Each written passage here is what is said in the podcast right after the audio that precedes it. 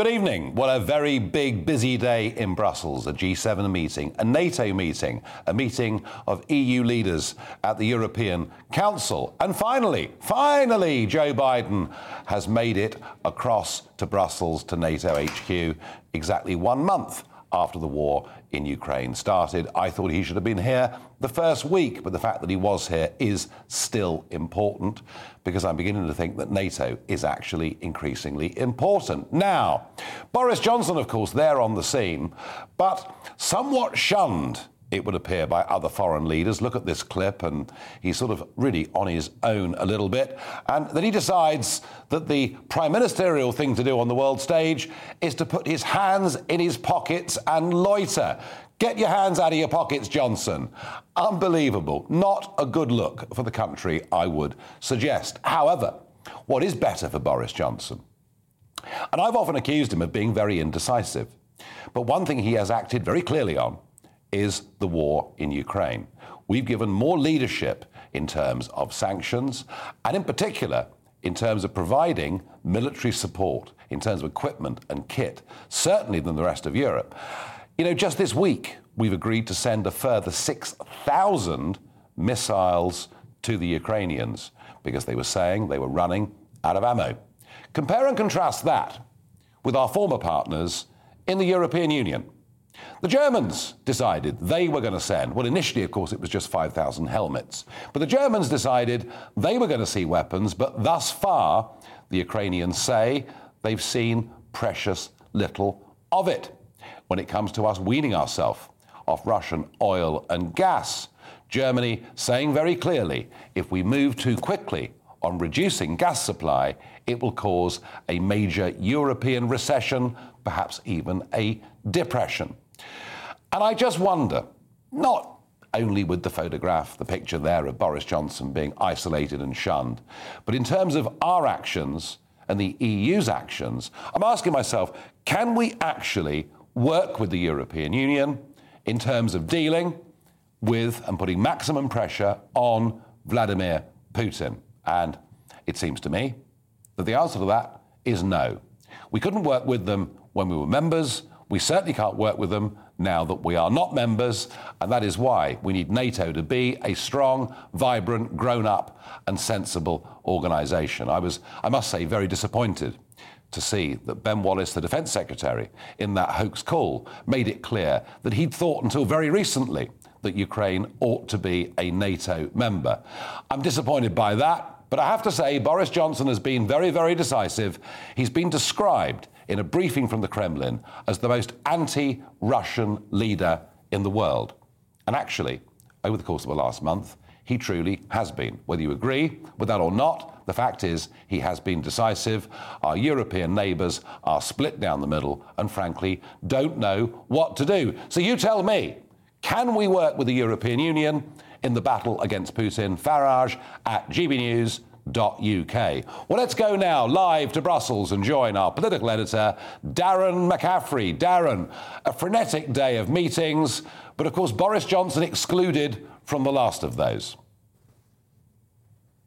Yeah, indeed, three extraordinary meetings, uh, Nigel. Today we had the NATO meeting uh, this morning, as you said, which the Prime Minister was at. Then there was a G7 at lunchtime, and tonight here in Brussels, EU leaders alongside President Biden and President Zelensky, who of course is dining in from Kiev, are meeting.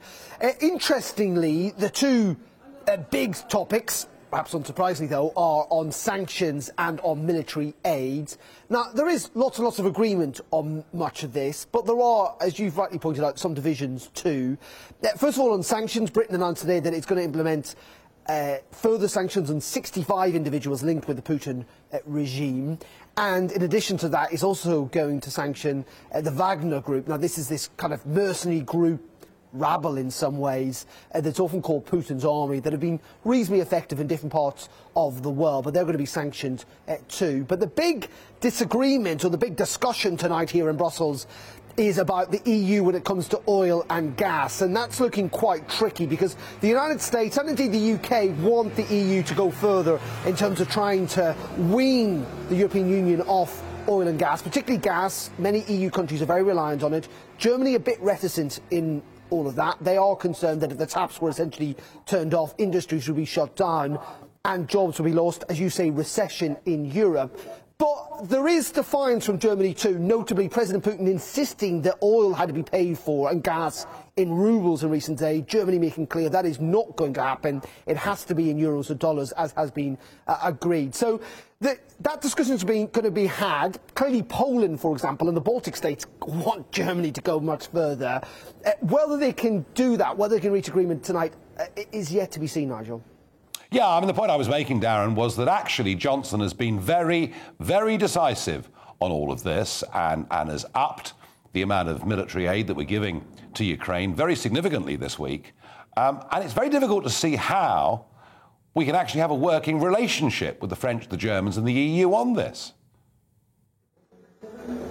Well, it's interesting. I did put this to an EU Commission spokesperson, actually, for the External Affairs, essentially the Foreign Office of the EU earlier on, about uh, whether it mattered that Britain was outside the EU now. They were insistent no, perhaps again unsurprisingly, uh, saying that Britain and the EU were essentially on the same page. And we are seeing coordinated action. I mean, we will see further sanctions tonight from the United States and EU, uh, in addition to what we've seen, of course, uh, from the UK.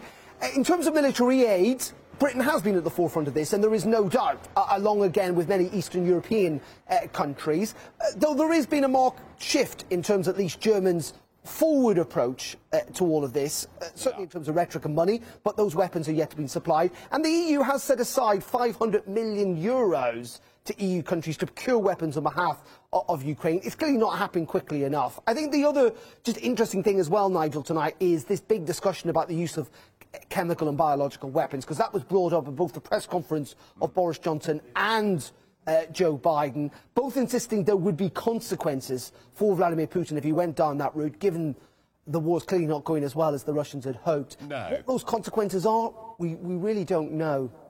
Well, we saw that in Syria, of course, didn't we, with Obama's red line, which came and went. Final thought, please, Darren, on this. Had the previous president been there today, Donald Trump, there would have been an almighty row because he would have told the Germans, well, you know what? I told you so a few years ago in terms of increasing reliance on Russia for energy. But has Joe Biden, and I made the point, a month has gone by before he's come to Brussels, has Joe Biden stamped his authority on proceedings today? I think in some regards he has, just through the sheer position of his office. You know, when the President of the United States turns up anywhere, irrespective of who it is, there is a stamp yeah. of authority. Uh, you're right, many of them wanted to, him to get engaged earlier to show uh, leadership. Many feel that that's been lacking from the United States in recent weeks. We are expecting him to go to Poland, even suggesting he might go to Ukraine uh, tomorrow. His European tour is far from over. I, I, think just to counter a little bit of your points, and, and, and you and, and viewers will decide, uh, I, I, think you're right in terms of the pressure that, of course, uh, President Trump was putting on countries like Germany to up their NATO spending, uh, and that pressure did come to bear on certain countries. At the same time, there was always concern, of course, about President Trump and the US's membership of NATO, and for many European countries, they feel at least certain with President Biden that that wholehearted support of NATO is there. Well, we didn't see much of it in Afghanistan when they withdrew unilaterally, but I get the point you're making from Brussels tonight. Darren, thank you, as ever, for joining us and giving us that excellent commentary.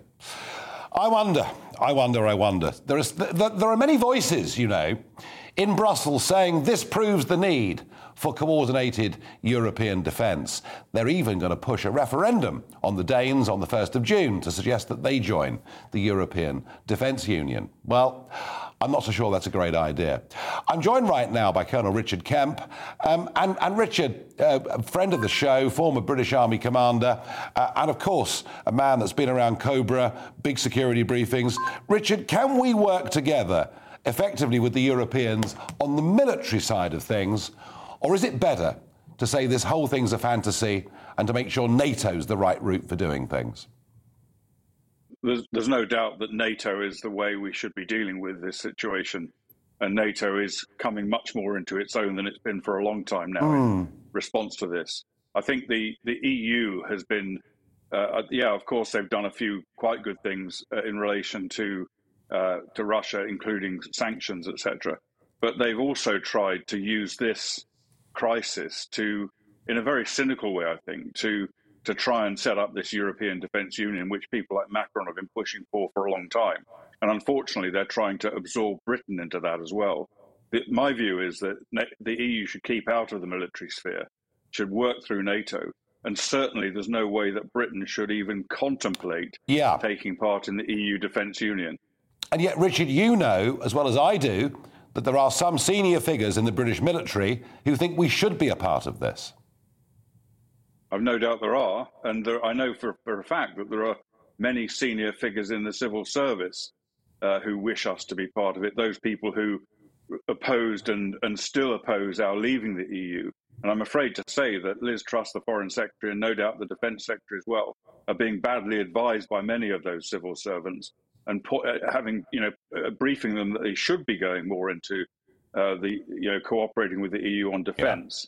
Uh, and we've we've seen you know we've seen comments by Liz Truss, for example, alluding to the fact that she might consider it. And I think that's it's a fundamental mistake because what it does it it drags us into a never-ending bureaucracy and undermines NATO. It takes away what NATO is trying to do. And it's all about it's all about just the EU aggrandizing itself. It wants to be a superpower. It yeah. knows that having a, a defence force is necessary to be a superpower, and that's what it's all about. It's been working on this for years, and has seized this opportunity now to try and push it forward.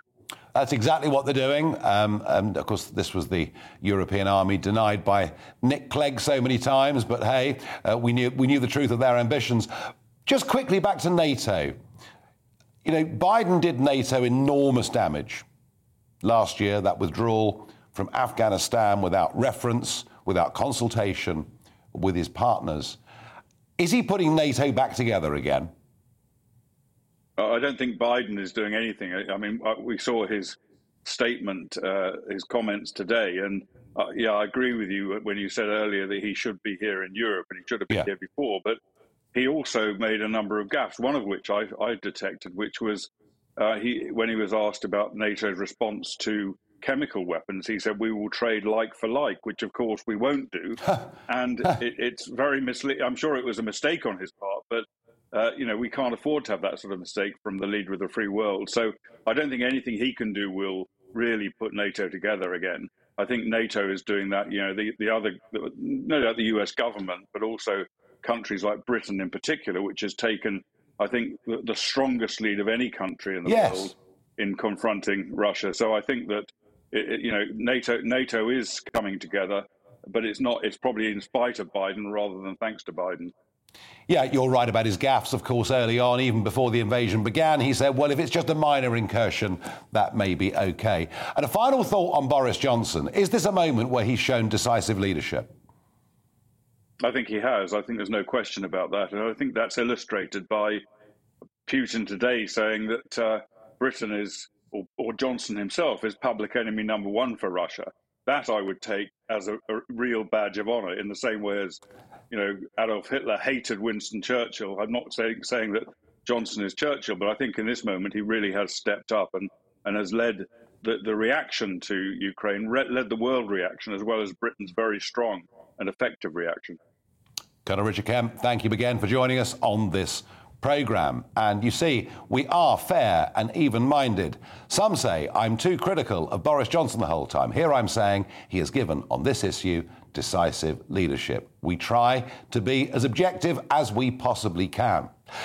So the boss, the UK boss of P&O, the chief executive officer, appeared today before a House of Commons committee, and it was a pretty bruising encounter.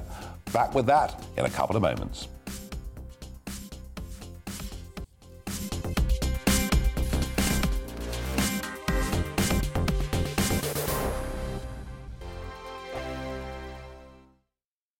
Can we work together with the indecisive European Union in terms of our battle against Vladimir Putin? I very much doubt it. I asked you for your views, and one says, allow me to rephrase it for you, Nigel. Can the EU work with the UK to stop Putin after their childish and spite filled post Brexit sulking? Another says, definitely not. Good riddance to the EU, and we should keep our nose out of the spat between Russia and the Ukraine. It's nothing to do with Britain or British people. Interesting. But yet, public opinion at this moment in time is pretty overwhelmingly behind the British response. One viewer on Twitter says, I'll save everyone the trouble. The answer is no. Jeff says, I wouldn't trust the French or Germans as far as I could throw them. At the end of the day, they will do what is in their best interests. And finally, Ed says, frankly speaking, Germany got us into this mess with their crass, short sighted energy policy. Hear, hear. And they were warned by the previous president, but of course, they, nobody would ever listen to him. Now, the P&O disgrace reached the House of Commons today. Peter Hebblethwaite, who's the CEO of P&O Ferries, appeared today before a parliamentary committee, and goodness gracious me, did he have a rough ride from members of parliament? Absolutely no doubt that we were required to consult with the unions we chose not to do that because we believe. You chose to break the law. Because we chose not to consult, and we will com- and we are and will compensate everybody in full for that. I recognise that this is a really. When you get in your car and drive down the motorway and you see the 70 mile an hour sign, do you say that that's not going to apply to me? I'm going to do 90 uh, because I think it's important that I do that. Is that how you go about your life? No. No, it isn't. Well, that was Andy McDonald, Labour MP, having an absolute field day um, at the expense of the P&O boss. I'm not quite sure the analogy of driving over 70 was a very good one, as I think quite a lot of people do. Uh, surprising in some ways that Hebblethwaite agreed to appear. He had no legal obligation to do so. He took a heck of a lot of stick, uh, and it's perfectly clear that under UK employment law, he should have consulted with the unions. He didn't, and it's done.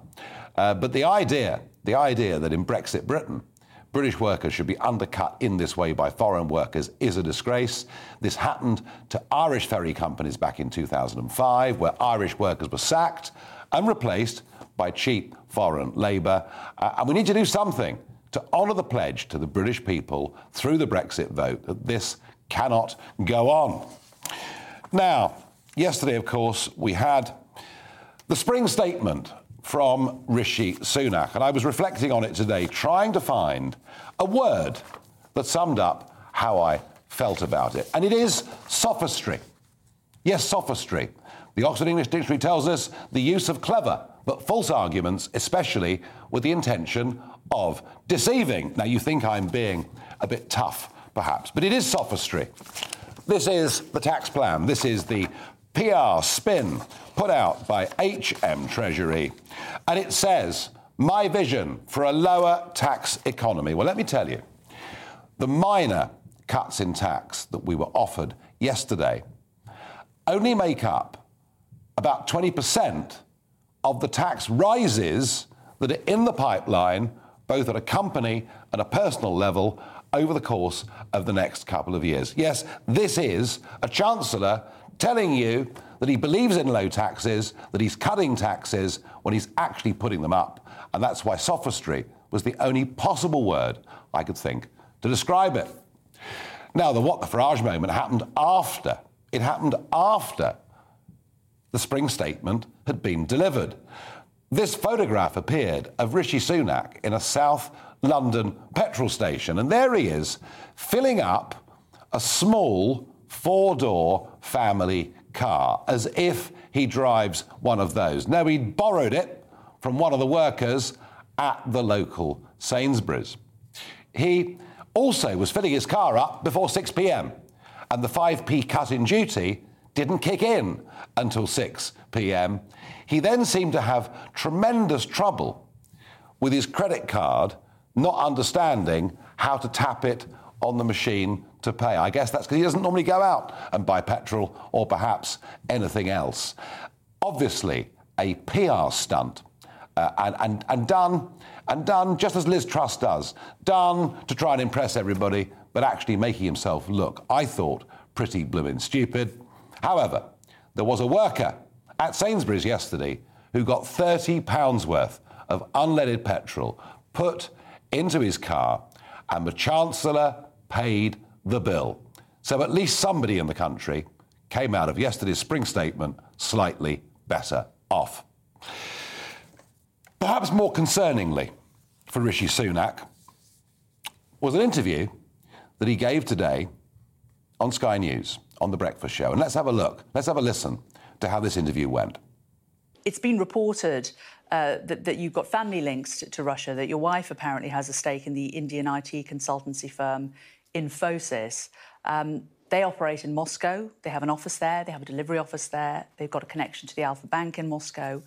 Are you giving advice to others that you're, you're not following in your own home? It's not. As a, I, I'm an elected politician, and I'm here to talk to you about what I'm responsible for. Uh, my wife is not. She is not, but but equally, if you, if you you know, as, as a country, we are asking taxpayers to fund the UK's support for Ukraine. We're asking people in the UK to give their homes up to Ukrainian refugees, whereas it appears your family potentially could be benefiting from Putin's regime. No, I, I, really I don't think that's the case. And as I said, uh, the, the, operations of all companies are up to them. Uh, we've, we've put in place significant sanctions, and all the companies that we're responsible for are following those, as they rightly should, sending a very strong message uh, to Putin's aggression. Do you know if Infosys is? I, have, I have absolutely no idea because I have nothing to do with that company. So there's the Chancellor of the Exchequer who wants you to believe that he's never heard of this company, that he, frankly, has no idea that his wife is a significant investor in a company that has a very active Moscow office and does not appear to have changed their business activities since the Ukrainian invasion one little bit, despite this being a government talking tough on sanctions. And he wants us to believe he hasn't discussed this with his wife at all. He's got no idea about the relationship whatsoever. Well, do you believe that at home? I don't. I can't. It doesn't seem credible. It doesn't seem possible. And whilst we're busy slapping sanctions, we hear today on a further 65 people who've got, it said, links in some way with the Russian government. I think we need to ask a few more questions about what Mrs. Sunak's involvement with this company really is. After all, surely this is a government that believes in openness and transparency above everything else. It was one of those moments, you know, when a very senior politician appears to get caught out by something that he or she had not expected to come. Uh, he looked acutely embarrassed, and as I say, his answers, frankly, weren't believable. When it comes to preparing a script beforehand, he's very, very good at the art of sophistry. And it's funny, isn't it? The snakes and ladders game of popularity of politics. A year ago, as he was dishing out the billions to all sorts of people, including, we learned from Lord Agnew, many, many fraudsters too, he was seen to be the most popular guy in the country, the guy that undoubtedly would become the next Prime Minister after Boris Johnson. I think after yesterday, and in particular, those questions that were asked this morning by Sky, um, I think that is now open to doubt. Now, the real what the Farage moment, and I can hardly believe this, it concerns Tulse Hill. Yes, Tulse Hill in South London, in the borough of Lambeth. Uh, now, I know Tulse Hill pretty well because I was at school a mile and a bit down the road. I might have even visited the odd Tulse Hill establishment in my teens. So I know Tulse Hill. But I didn't know, I genuinely didn't know, that the name of Tulse Hill had come from Sir Henry Tulse, who was from that area. The family were landowners, when of course it would have been fairly rural because we're going back to the 17th century. He went on to become the Lord Mayor of London. Sir Henry Tulse was a very, very wealthy man and benefactor. Uh, but it turns out that much of his wealth, at least we're told much of his wealth, was derived from, you've guessed it, the slave trade. And so now, Lambeth Council are considering removing, cancelling Tulse Hill from the map of South London, along with a very long list of road names, which they can trace back to the empire, they can trace back to colonialism. So GB News went out and about this morning in Tulse Hill, in the borough of Lambeth, to ask local residents what they thought. I think that's probably a good thing actually. I lived in Bristol for quite a few years and that came up quite a lot and obviously has done more recently in the news. Um, and I don't think it's worth preserving the history of something like that when it's so awful and negative and they should, yeah, change it, look something more modern. Perhaps maybe something explaining about the area's um, name, its heritage, its history, explaining it that way. Because if you change the name, you lose the opportunity to actually tell the history of the area. I uh, would agree that uh, the name change would be okay. Um, the historical links to slavery are an issue, and I don't think the name is as important enough as um, to, to, hold on to it uh, when there are uh, better alternatives that could be could be suggested. It's a bad idea because if you didn't tell me it was related to slavery, I wouldn't know. So leave it as it is. Don't go and turn everywhere upside down. Leave it as it is. I did enjoy that last response. I really did. So, a mixture of opinions there. Uh, but of course, we also had Prince William in Jamaica yesterday expressing profound sorrow for slavery. Now, look, nobody, nobody is pretending that the way people lived two or three hundred years ago, that the social mores that they adopted, that the way they behaved around the rest of the world are things that we approve of, but they are things that happened. We probably wouldn't think bringing back public execution was a very popular idea either.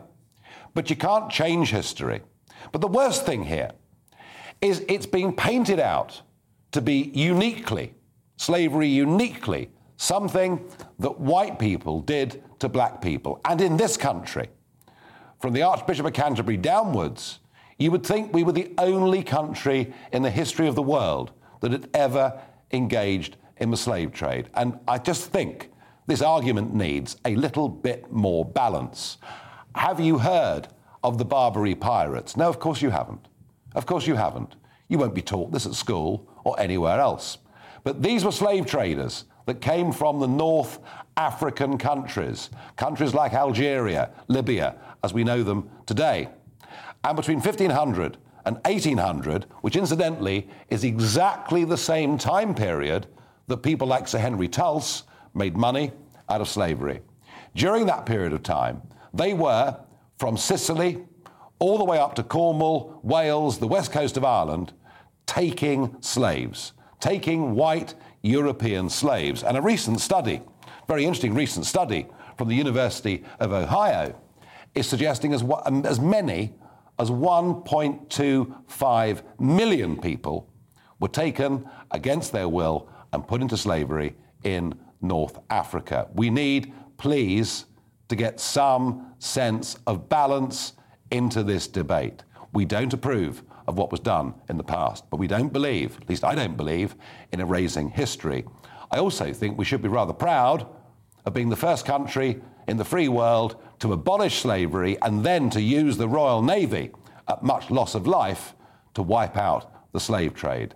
When it comes to comparisons on slavery between us and other countries, we were the first to get rid of it, and we did a lot to actually enforce it being removed from other countries too. Please, a sense of balance. More reaction to Boris Johnson there with his hands in his pockets, looking friendless in Brussels, and the question of can we actually work together with the European Union against Putin's interests? Dawn says, yes, if we want to stop Putin. Well, yes, we, would like to. I think Boris Johnson would like to, but can we? Alex says, as you say, the EU is split. The UK are doing a good enough job on their own helping Ukraine. Well, certainly in terms of the number of missiles we're giving them, we are. If you believe that's the right cause. Anthony says, work with the EU, we lead by example. We'd still be faffing about if it were left to them. Yes, we would be in a hell of a pickle over this if we were still in. Muriel says, the EU members ignoring Boris Johnson is utterly childish and pathetic and shows clearly what they're like. How can the UK work with them? And finally, Donny says, we should not be leading the charge. Partner by all means. Where are all the other major European countries? They're split, they're divided, and the Germans are hooked on Russian gas and oil, and that is the truth of it. Now, in a moment, the GB News Tavern will open. Our Talking Pint session will begin. I'll be joined by somebody who was a senior advisor at the last election to Donald J. Trump. I'll be joined by Jason Miller.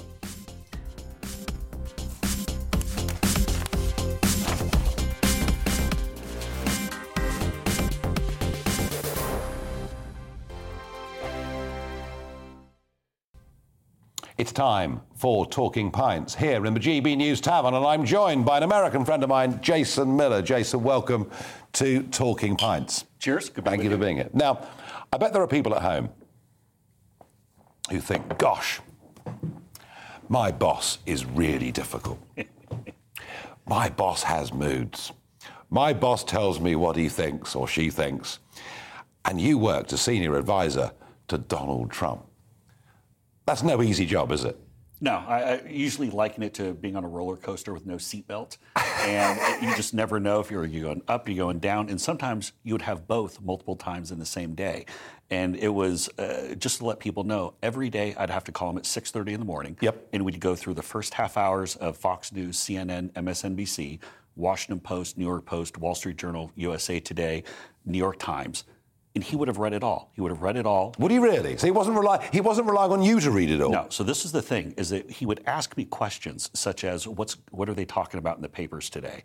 And then it was very clear after about a minute that he knew everything that was going on. What he wanted was my take on what was big, what his base was going to be concerned about, the way he consumes news. And so, how do you keep up with that? I would have to wake up at 5, 5.30 in the morning just to read, just to prepare to call him at 6.30 in the morning.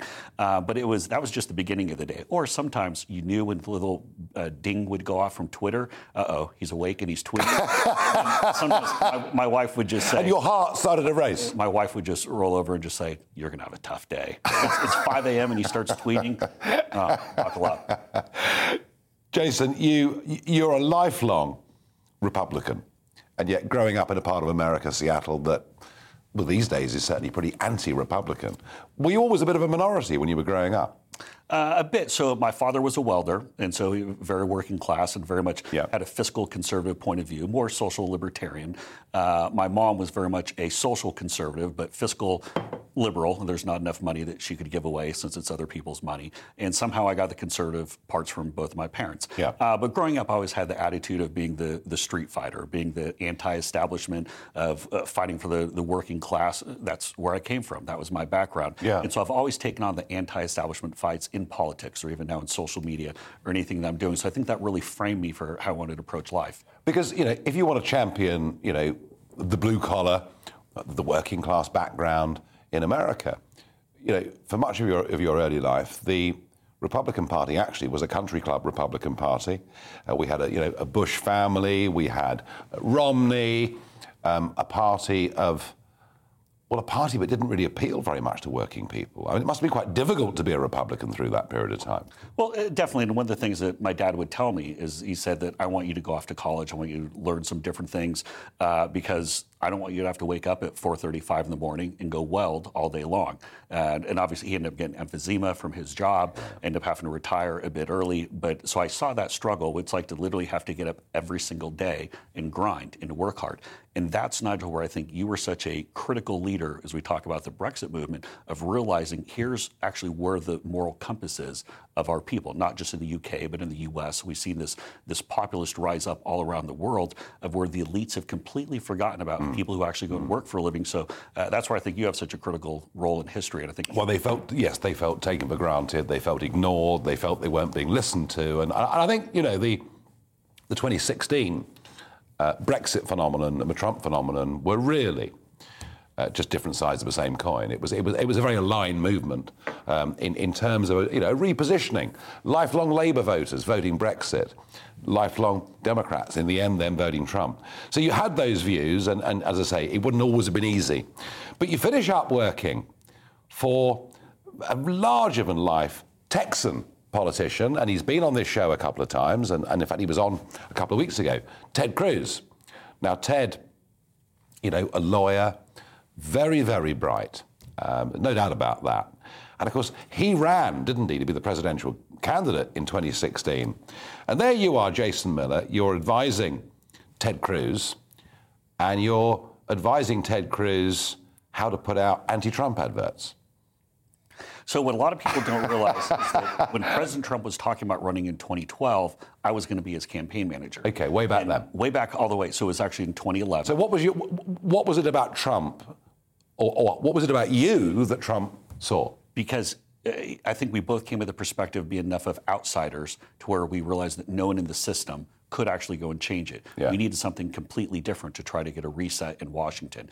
And so I spoke with President Trump. We kind of did the whole dance. We had everything from salary and start date and all those things put together, and then he didn't run. And then af- shortly after that, he redid his apprentice contract. So I Yeah. admittedly, I kind of thought the whole experience was really about juicing the apprentice renegotiation. So then fast forward to 2016, people talked to, you know, might Trump run, might not he. Uh, I just assumed that no, he's not going to. But you're signed up with Cruz at this So stage. I signed up signed up with Cruz, Yes. and because I just thought that Trump wasn't going to run. Yep. So I worked with Cruz, and even when President Trump jumped in, I didn't know where he would go. But the first time he had twenty thousand people show up to a rally, I'm like, this guy has twenty thousand people, and he's, he's not even singing or playing guitar. We're in trouble. So I, I knew that's when we were. But no, I, I went at President Trump uh, pretty tough in the. Now, tell me about your tell me about your interview with Trump. It's fascinating. the interview with Trump was it was truly fascinating. So I walk in, we sit down, and everyone's in there. He had Jared, you had Ivanka, Stephen Miller, Hope Hicks, uh, all the uh, kind of the, The inner circle, the yeah. inner circle that you Yeah. see. There's only one chair in front of him. He goes, Jason, I want you to sit right here. So we sit down. And he looks at me. He goes, You worked with Ted Cruz in the primary. Uh, I beat him, so he reminded me, of course, that he won. he goes, He does that.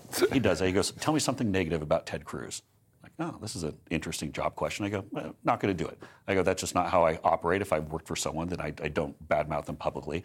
And he goes, no. He's like, uh, you know, I I need to know you're on my team. Tell me something bad about him. Otherwise, I, I'm going to think that you're still with him. Maybe you're some kind of spy. And, you know, I'm not going to do that, sir. Came back a third time. And he says, and I, I can't use the words on, I don't think I can on British TV, but he said, quit, you know, Yeah. such and such around. Yeah. And he goes, Tell me something negative about Ted Cruz, or you need to get out of here. There are 20 people in the room. They're all standing behind me. And so I looked at him and I just rolled the dice and said, Mr. Trump, I'm here to make you the next president of the United States, not to beat up on a former boss. And he busts out laughing. He goes, Good, you passed the test. Uh, Oh, Jared, tell him to start on Monday. My armpits were drenched. I thought it was finished. I thought the trap door was going to be like in one of the James Bond movies. I'd just drop down in Trump Tower. But I passed the test, but that was the interview. And I guess he was looking are you looking for are you a loyal person? Yeah, he wanted to know that if we're going to go into battle together, if I'm going to be the guy who's calling him at 6:30 in the morning, that I'd be someone who you could trust. I was going to go into that, and that's why I think in politics we lose a lot. Uh, that's too much of that is gone now. I think people try to go and make the quick buck or things of that nature. Yeah. and, and if you're going to go into the foxhole, if you're going to uh, take that that confidence on from someone, you have to return the respect. Now you nearly got the big sp- press spokesman job, but things, a few personal problems crept up, and they do in people's lives. Um, and he goes into uh, the White House, and it doesn't take long, does it, uh, before there's the Mueller inquiry, uh, before we get Russia, Russia, Russia. It never ever ends.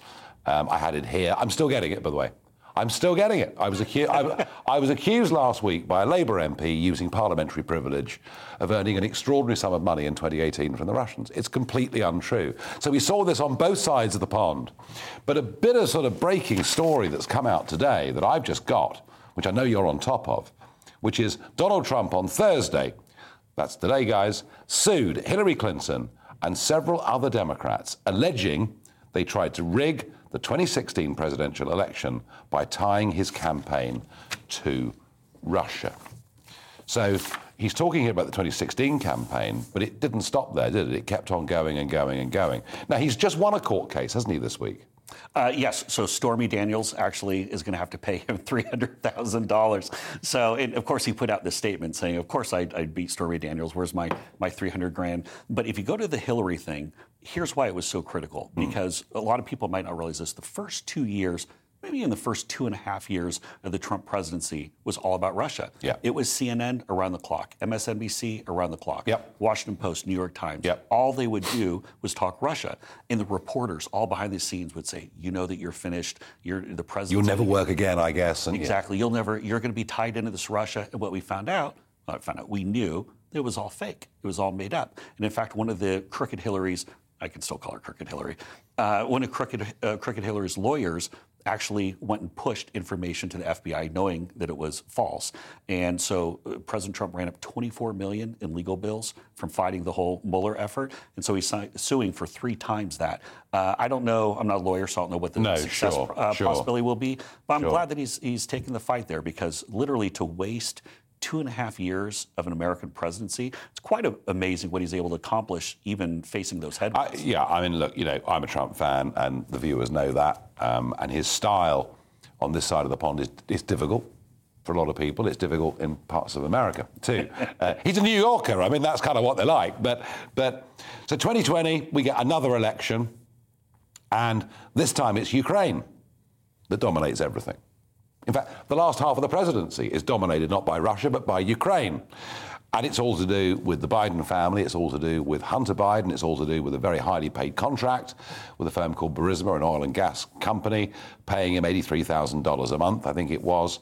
Um, and he gets impeached for trying to sort of dig behind and find out the truth. At least that's what I think. The impeachment uh, impeachments were over.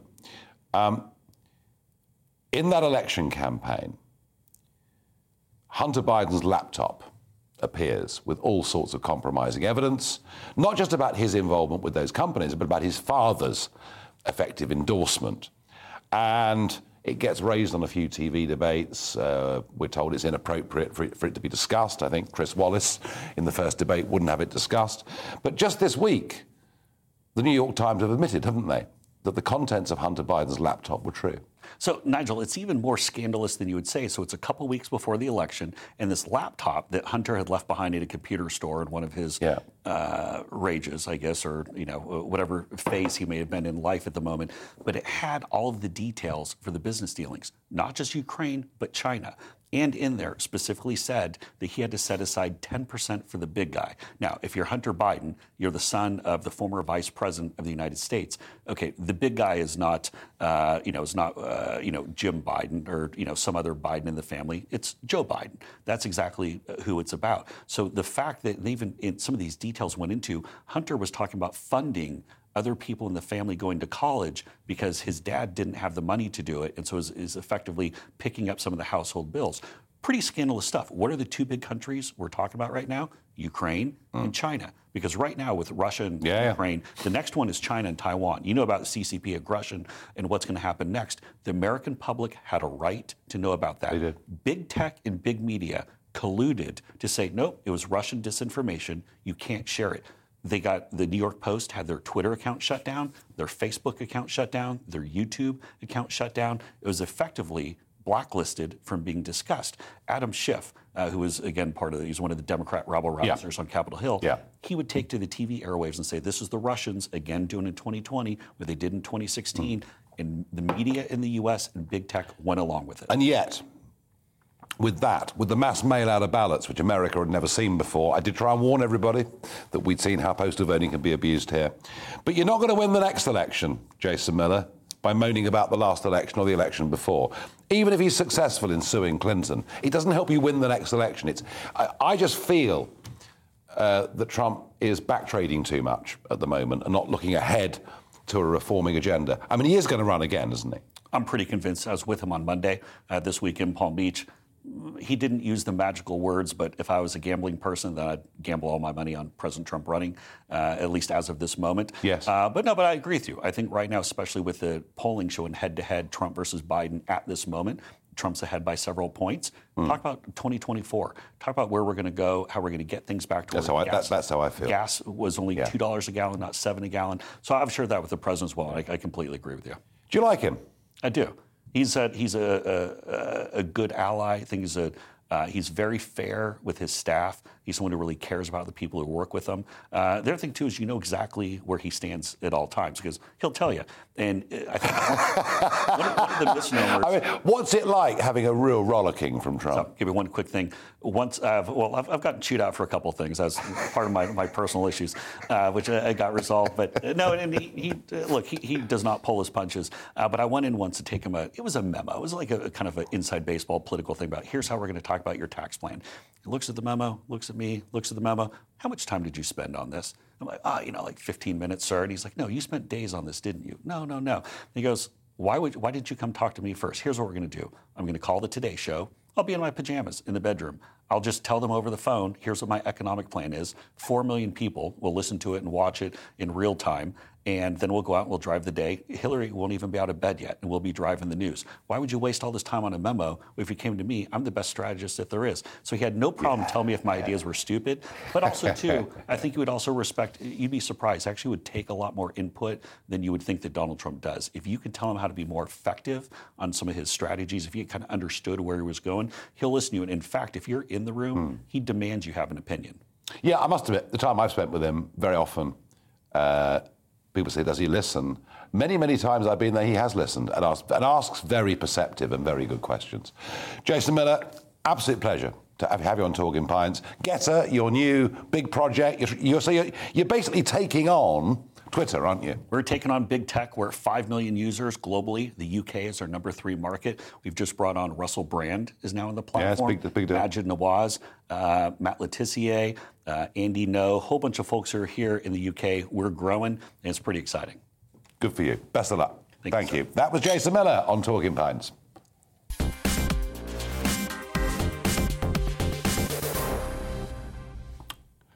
A little bit of time left to do Barrage the Farage. Here we go. Anthony asks, Who is the best Prime Minister Britain never had? No idea, not me.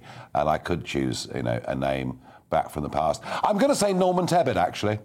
Had it not been for the IRA bomb, I think Tebbit would have succeeded Thatcher and the reforming conservative revolution would have continued. As it was, we got globalist Johnny Major, who would have signed us up to the euro and goodness knows what else had he had half a chance. Fraser asks With widespread starvation, girls prevented from attending school, the Taliban in power, did Biden let down the NATO mission and the Afghan people? he let everyone down, didn't he, with that decision in Afghanistan? It was terrible. Um, and yet, at least tonight, Sleepy Joe is there in uh, in Brussels at last. Finally, Alex asks, who would make a better president, Hillary Clinton or Melania Trump? Only one man here that could answer that. Could Melania do it? Yeah, Melania's tough. Melania's tough. tough. She's tough. Well, there you are. Okay, guys, look, I'm done. I'm done for this week. I'm going to be back with you next week. I won't be here Monday, um, but I'll be back with you next Tuesday. It's my first day, first day I've missed this year so far, so I'm not doing bad. Please have a great weekend.